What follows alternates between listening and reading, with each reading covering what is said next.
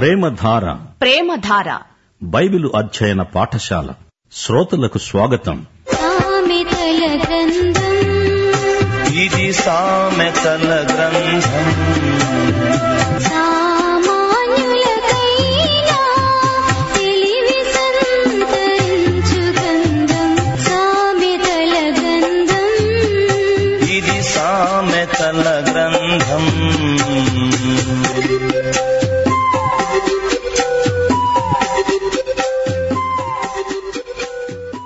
సామెతల గ్రంథం ఇరవయో అధ్యాయం. ఈ అధ్యాయంలో తండ్రి కుమారునికి చేస్తున్న ఉపదేశము గత అధ్యాయము నుండి కొనసాగుతున్నది. జాగ్రత్తగా వినండి. ద్రాక్షరసము వెక్కిరింతల పాలు చేస్తుంది. దాని వశమైన వారందరూ జ్ఞానము లేనివారు. ద్రాక్షరసము ద్రాక్ష పండ్లతో ఈత పండ్లతో బార్లీ రసంతో తేనెతో కలిపి తయారు చేస్తారు. ఇది చాలా మత్తు కలిగించే పానీయం. ఇది మాదక పదార్థం. రాజు వలని భయం సింహగర్జన వంటిది. రాజునకు క్రోధం పుట్టించేవారు తమకు ప్రాణమోసం తెచ్చుకుంటారు. సింహగర్జన భయం పుట్టిస్తుంది. అనవసరంగా సింహాన్ని కవ్వించకూడదు. రాజులతో వైరం పెట్టుకుని తిరుగుబాటు చేయకూడదు. రాజుల కోసం ప్రార్థన చేయాలి. కలహమునకు దూరముగా ఉండడం నరులకు ఘనత. మూర్ఖుడైన ప్రతివాడు పోరునే కోరుతాడు. కలహాలు పోరులు దేవుని బిడ్డలకు తగవు. తగవులున్న చోట దేవుని బిడ్డలు ఉండకూడదు. వాటికి దూరంగా తొలగిపోవాలి. అబ్రహాము శాంతిప్రియుడు. అలాగే ఇస్సాకు కూడా కలహము రాకుండా జాగ్రత్త పడ్డాడు. దావీదు కావాలని ఎవరితోనూ జగడాలు పెట్టుకునేవాడు కాడు. విత్తులు వేసే కాలమున సోమరి దున్నడు కోతకాలమున పంటను గూర్చి వాడు విచారించినప్పుడు వానికేమీ దొరకదు. విత్తనాలు వేసే కాలంలో విత్తనాలు వేయాలి లేకపోతే రైతు నష్టపోతాడు. సోమరితనం వలన దరిద్రుడవుతాడు. వివేకము గలవాడు నీళ్ళను పైకి చేదుకుంటాడు. నరుని హృదయములోని ఆలోచన లోతు నీళ్ళ వంటిది. లోతైన హృదయాలోచనలు మనకు ఎంతో ఉపకరిస్తాయి. వాటిని కష్టపడి పైకి చేదుకోవాలి.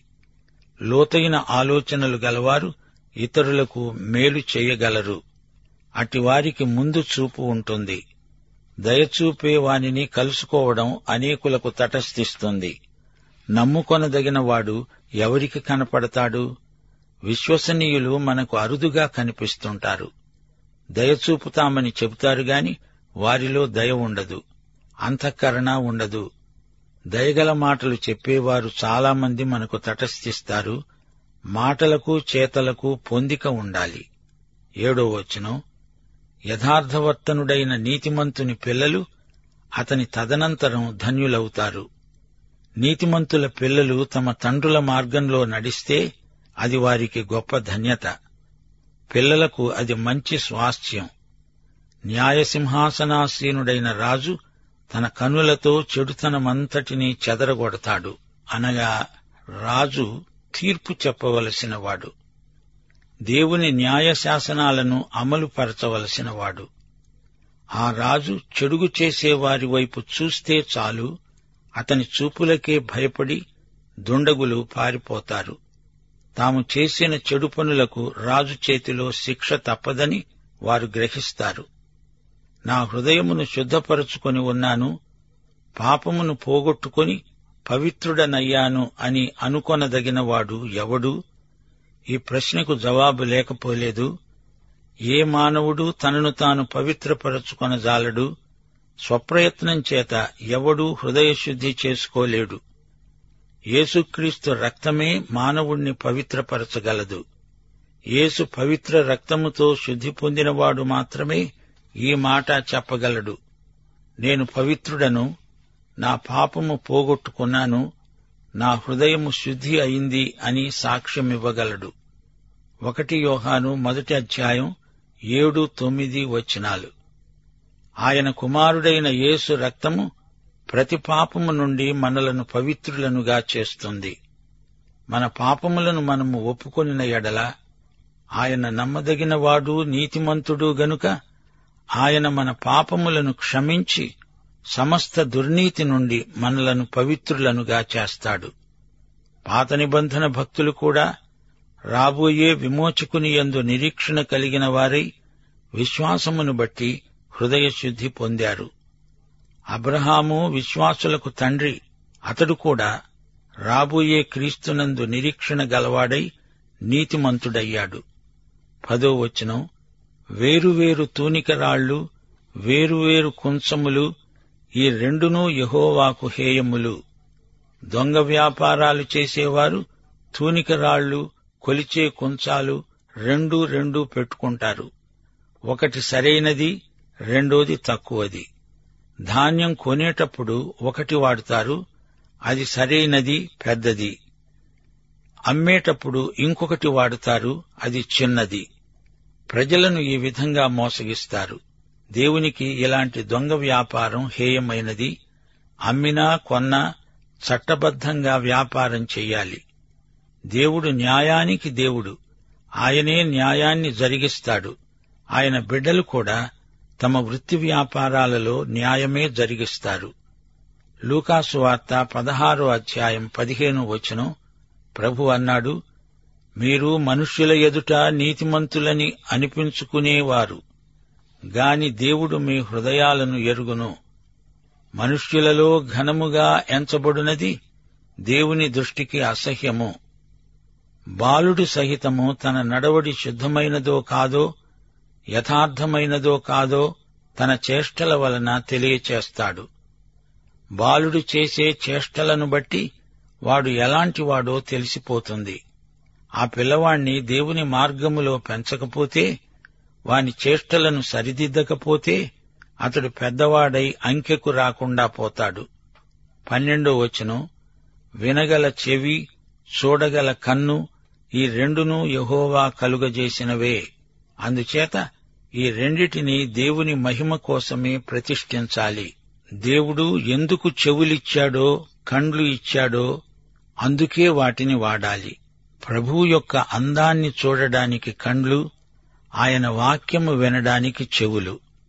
ప్రకటన గ్రంథం నాలుగో అధ్యాయం పదకొండవ వచనం పరలోకములో ఇరవై నలుగురు పెద్దలు తమ కిరీటాలను ప్రభువు ముందు పడవేసి అన్నారు ప్రభువా మా దేవా నీవు సమస్తమును సృష్టించావు నీ చిత్తమును బట్టే అవి ఉన్నాయి దానిని బట్టే సృష్టించబడ్డాయి. గనుక నీవే మహిమ ఘనత ప్రభావములు పొందనర్హుడవు. బీదరికాన్ని ఎలా తప్పించుకోవాలి? లేమికి భయపడి నిద్రయందు ఆసక్తి విడువు. నీవు మేల్కొని ఉండిన ఎడల ఆహారము తిని తృప్తి పొందుతావు. నిద్ర ఎంత అవసరమో అంతే ఉండాలి. నిద్ర ఎక్కువైతే సోమరితనము అలవడుతుంది. దానివలన దరిద్రం వస్తుంది. కష్టించి పనిచేయడం ఆరోగ్యానికి మంచిది. కృషి లేనిదే అభివృద్ధి కలగదు. పద్నాలుగో వచనం కొనేవాడు జబ్బుది జబ్బుది అంటాడు. అవతలికి వెళ్ళి దానిని మెచ్చుకుంటాడు. సాధారణంగా లోక వ్యవహారం ఇలాగే ఉంటుంది. కొన్న సరుకును విలువలేనిది అన్నట్లు చూస్తాడు. దానినే ఇతరులకు అమ్మేటప్పుడు అది ఎంతో విలువైనది అని గొప్పగా చెప్పుకుంటాడు. అతని చేత కొనిపిస్తాడు. బంగారు విస్తారమైన ముత్యములు ఉన్నాయి. వీటికంటే తెలివిని ఉచ్చరించే పెదవులు అమూల్యమైన సొత్తు. దేవుని జ్ఞానం బంగారం కంటే ముత్యాల కంటే విలువైనది. ఆ జ్ఞానాన్ని దాచుకోవద్దు. దానిని నీ పెదవులతో ఉచ్చరించు చెప్పు నేర్పు. నీ జ్ఞానాన్ని పంచిపెట్టు. పదహారో వచనం. అన్యుని కొరకు పూటపడిన వాని వస్త్రమును పుచ్చుకో పరుల కొరకు వానినే కుదువ పెట్టించు. అనగా పరాయివాడు వచ్చినప్పుడు అతని వస్తువు ఏదైనా కుదువ పెట్టుకోవలసి వస్తే పెట్టుకో గాని న్యాయంగా వ్యవహరించు. అతని వద్ద నుండి తగినంత మాత్రమే తీసుకో అతని మాటను మన్నించు. పరాయివాడికి ఎక్కువ మొత్తం రుణమివ్వడం ప్రమాదం. మోసము చేసి తెచ్చుకున్న ఆహారం మనుష్యులకు బహు ఇంపుగా ఉంటుంది పిమ్మట వాని నోరు మట్టితో నింపబడుతుంది.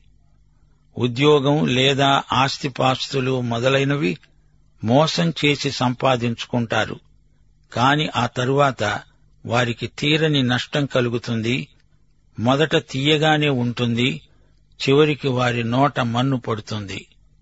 పద్దెనిమిదో వచనం. ఉద్దేశ్యములు ఆలోచనల చేత స్థిరపడతాయి. వివేకము గల నాయకుడవై యుద్ధము చెయ్యి కొండెగాడై తిరుగులాడేవాడు పరుల గుట్టు బయటపెడతాడు కావున వదరుబోతుల జోలికి పోవద్దు. అనుభవజ్ఞుల నుండి సలహాలు తీసుకోవడం మంచిది. యుద్ధం చేయక మునుపు నాయకుడు పెద్దలైన అనుభవజ్ఞులతో సంప్రదించాలి. తొందరపడి యుద్ధం ప్రకటించకూడదు. యుద్ధం వలన ఎంతో జననష్టం కలుగుతుంది.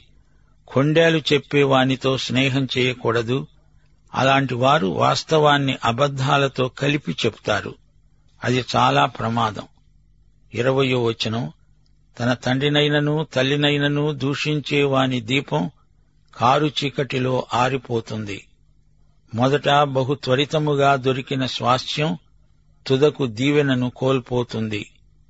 కీడుకు ప్రతి కీడు చెయ్యాలి అనుకోవద్దు. యహోవా కొరకు కనిపెట్టుకో ఆయనే నిన్ను రక్షిస్తాడు. ఇక్కడ మూడు గొప్ప నియమాలు చెప్పబడ్డాయి. ఒకటి తల్లిదండ్రులను దూషించకూడదు. అలాంటివాడు అకస్మాత్తుగా హతమైపోతాడు. అతని వంశం అంతరించిపోతుంది. రెండు స్వాస్థ్యం త్వరగా సంక్రమించింది. అయితే దానివలన సోమరితనం గర్వం పాపం చోటు చేసుకుంటాయి. తప్పిపోయిన కుమారుడు అలానే పాడైపోయాడు. మూడు. కీడుకు బదులు కీడు చేస్తే దెబ్బ కొట్టిన వాణ్ణే దెబ్బ కొడితే నిన్ను దేవుడు ఆశీర్వదించడు. కొండమీది ప్రసంగంలో ప్రభు అన్నాడు ఈ చెంపను కొట్టిన వానికి ఆ చెంపను చూపించు. దేవుని యందు విశ్వాసముంచాలి కీడుకు ప్రతిగా మేలు చెయ్యి. ఆ విధంగా ఆ వ్యక్తిని రక్షించుకున్నవాడివవుతావు నిన్ను నీవు రక్షించుకున్నవాడివవుతావు ఇరవై మూడో వచనం. వేరువేరు తూనికరాళ్ళు యహోవాకు హేయములు. దొంగ త్రాసు అనుకూలం కాదు. ఇదే సామెత పదో వచనంలో కూడా చెప్పబడింది. ఒకే తూనికరాయి ఉండాలి. అది సరైనదై ఉండాలి. దొంగ త్రాసులు నీకు అనుకూలం కావచ్చుగాని దేవునికి ప్రతికూలమే. ఇరవై నాలుగో వచనం దేవుని సంకల్పాన్ని గుర్తించాలి. ఒకని నడతలు యహోవా వశం. తనకు సంభవించబోయేది ఒకడు ఎలా తెలుసుకోగలడు? దేవుడు తన సంకల్పము చొప్పున సమస్తము నిర్వహిస్తున్నాడు. దేవుని సంకల్పమే నెరవేరుతుంది. మనము మానవ మాత్రులము. మనకు తెలియకపోయినా దేవుని సంకల్పమే నెరవేర్చిన వారమవుతున్నాము. ఎస్తేరు గ్రంథంలో ఇదే జరిగింది. దేవుని పేరు ప్రత్యేకంగా ఆ గ్రంథంలో చెప్పబడలేదు. అయినా ఆ కథ అంతటిలో అడుగడుగున దేవుని చిత్తమే నెరవేరింది. సమస్తము యహోవా వశం. ఇరవై ఐదో వచనం. వివేచింపక ప్రతిష్ఠితమని చెప్పడము మొక్కుకొనిన తరువాత దానిని గురించి విచారించడము ఒకనికి ఉరి అవుతుంది. దేవునికి చెందిన దాన్ని తీసుకొని తన స్వంతం కోసం వాడుకోకూడదు అనాలోచితంగా దేవునికి ప్రతిజ్ఞలు ప్రమాణాలు చేయకూడదు. అలా చేస్తే అది ఉరి అవుతుంది. ఇరవై ఆరో వచనం. జ్ఞానము గల రాజు భక్తిహీనులను చెదరగొడతాడు. వారి మీద చక్రం దొర్లిస్తాడు. రాజు భక్తిహీనులను సమాజములో నుండి తొలగిస్తాడు. కళ్ళం తొక్కినప్పుడు గింజలు పొట్టు వేరైపోయినట్లు భక్తిహీనులు పొట్టులాగా చెదరగొట్టబడతారు. చక్రం అనగా కళ్ళం తొక్కించే సాధనం. ఎద్దులు చక్రాన్ని లాగుతాయి పొట్టు గాలికి ఎగిరిపోతుంది. గోధుమ గింజలు పోగు చేయబడి కొట్టంలో నిలువ చేయబడతాయి. ఇరవై ఏడో వచనం. నరుని ఆత్మ యహోవా పెట్టిన దీపం. అది అంతరంగములన్నిటినీ శోధిస్తుంది. మానవునిలో దేవుడు పెట్టిన దీపమే ఆత్మ. రోమాపత్రిక ఎనిమిదో అధ్యాయం ఇరవై ఏడో వచనం. హృదయములను పరిశోధించేవాడు ఆత్మ యొక్క మనస్సు ఏదో ఎరుగును. ఒకటి కొరింతి రెండో అధ్యాయం పదో వచనం. ఆత్మ అన్నిటినీ దేవుని మర్మములను కూడా పరిశోధిస్తున్నాడు. ప్రకటన గ్రంథం రెండో అధ్యాయం ఇరవై మూడో వచనం. అంతరింద్రియములను హృదయములను పరీక్షించేవాడు ప్రభువే.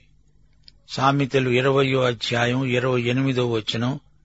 కృపాసత్యములు రాజును కాపాడతాయి. కృప వలన అతడు తన సింహాసనమును స్థిరపరుచుకుంటాడు. కృపాసత్యములు మేళవించిన ప్రభువు యేసుక్రీస్తే. యేసు సింహాసనం కృపాసనం. మనకు క్రీస్తునందు కృప వెంబడి కృప లభించింది. ఇరవై తొమ్మిదో వచనం. యువకుల బలం వారికి అలంకారం. తలనెరుపు వృద్ధులకు సౌందర్యం. యువకులు శరీర బలం గలవారు కాని వృద్ధులకు ఆత్మ బలం ఎక్కువ ఉంటుంది. బాహ్య పురుషుడు కృషించినా అంతరంగ పురుషుడు ఎంతో బలం కలిగి ఉంటాడు. వృద్ధుల యొక్క సౌందర్యం అదే. శరీర బలాన్ని ప్రదర్శించరు గాని దేవుడిచ్చిన అనుభవ జ్ఞానాన్ని బట్టి వర్ధిల్లుతారు. ముప్పయో వచనం గాయములు చేసే దెబ్బలు అంతరంగములో చొచ్చి చెడుతనమును తొలగిస్తాయి. చిన్నప్పుడు బిడ్డలకు క్రమశిక్షణ కొంచెం గాయం కలిగించినా ఉత్తరోత్తర వారికి అది ఎంతో మేలు చేస్తుంది. అంతరంగంలో క్రమశిక్షణ గాయాలు చెడుతనాన్ని తొలగించి స్వస్థత చేకూరుస్తాయి. ఈ అధ్యాయంలో మద్యపానం ఎంత అరిష్టదాయకమో ఆరంభంలో చెప్పబడింది. గలిలయలోని కానా అనే ఊరిలో పెళ్ళి జరిగినప్పుడు యేసు ప్రభువు ద్రాక్షరసం చేశాడు. నీళ్ళను ద్రాక్షరసంగా మార్చాడు. అది ద్రాక్ష పండ్ల రసం మాత్రమే. అది పులిసి పొంగటానికి వ్యవధి లేదు. గనుక అది మత్తు కలిగించేది కాదని గ్రహించాలి. పులిసిన పదార్థం వివాహము లాంటి పరిశుద్ధ కార్యక్రమంలో నిషిద్ధం. యేసుప్రభువు చేసిన ద్రాక్షరసం కేవలం ద్రాక్ష పండ్ల రసమే అని గ్రహించాలి. దేవుని వాక్యం మద్యపానాన్ని ఆమోదించదు. మద్యపానం వెక్కిరింతల పాలు చేస్తుంది. మద్యం అల్లరి పుట్టిస్తుంది అని సామెతల గ్రంథం బోధిస్తున్నది. నోవహు మద్యపానం ద్వారా ఎలాంటి భ్రష్టత్వానికి దిగజారాడో తలుచుకుంటేనే అసహ్యం వేస్తుంది. మద్యపానం వ్యక్తులను నైతికంగా ఆధ్యాత్మికంగా భ్రష్టు పట్టిస్తుంది ఈ అధ్యాయంలో మరో గొప్ప పాఠం ఉంది. రోమాపత్రిక పన్నెండో అధ్యాయం పంతొమ్మిదో వచనం. ప్రియులారా మీకు మీరే పగ తీర్చుకొనక దేవుని ఉగ్రతకు చోటివ్వండి. పగ తీర్చటం నా పని నేనే ప్రతిఫలమిస్తాను అని ప్రభువు చెబుతున్నాడని రాయబడింది. నీ శత్రువు ఆకలిగొని ఉంటే అతనికి భోజనం పెట్టు దప్పిగొని ఉంటే దాహమివ్వు. అలాగు చేయడం వలన అతని తల మీద నిప్పులు కుప్పగా పోస్తావు. కీడు వలన జయింపబడక మేలు చేత కీడును జయించాలి. ఫిలిపి పత్రిక నాలుగో అధ్యాయం ఐదో వచనం తేటగా చెబుతోంది మీ సహనము సకల జనులకు తెలియబడనీయండి. ప్రభువు సమీపముగా ఉన్నాడు ప్రభువు రాకడ సమీపంగా ఉంది. కలహానికి దూరంగా ఉండండి. పోరు నష్టం పొందు లాభం అనే నానుడి మనం ఎరుగుదుము గదా? ఈ అధ్యాయంలో నూతన జన్మను గురించిన ప్రబోధం ఉంది. పన్నెండో వచనం. వినగల చెవి చూడగల కన్ను. యోహాను సువార్త మూడో అధ్యాయం మూడో వచనంలో ప్రభువు నికోదేముతో అన్నాడు నీవు తిరిగి జన్మిస్తేనే కాని దేవుని రాజ్యమును చూడలేవు. నీ కన్నులు దేవుని రాజ్యాన్ని చూడాలంటే దేవుడే నీకు ఆత్మ జన్మ ప్రసాదించాలి. ఆత్మస్వరం చెవులు గలవారు విందురుగాక. సోమరులకు ఈ అధ్యాయంలో గొప్ప సందేశమున్నది. ఇదే సత్యాన్ని రెండు తెస్సులోని పత్రిక మూడో అధ్యాయం పదో వచనంలో పౌలు ప్రబోధిస్తూ అన్నాడు ఎవడైనను పని చెయ్యనొల్లని ఎడల వాడు భోజనము చెయ్యకూడదు. పని చెయ్యని దేవుని రాజ్యానికి యోగ్యులు కారు. దైవాశీస్సులు. ఆమెను.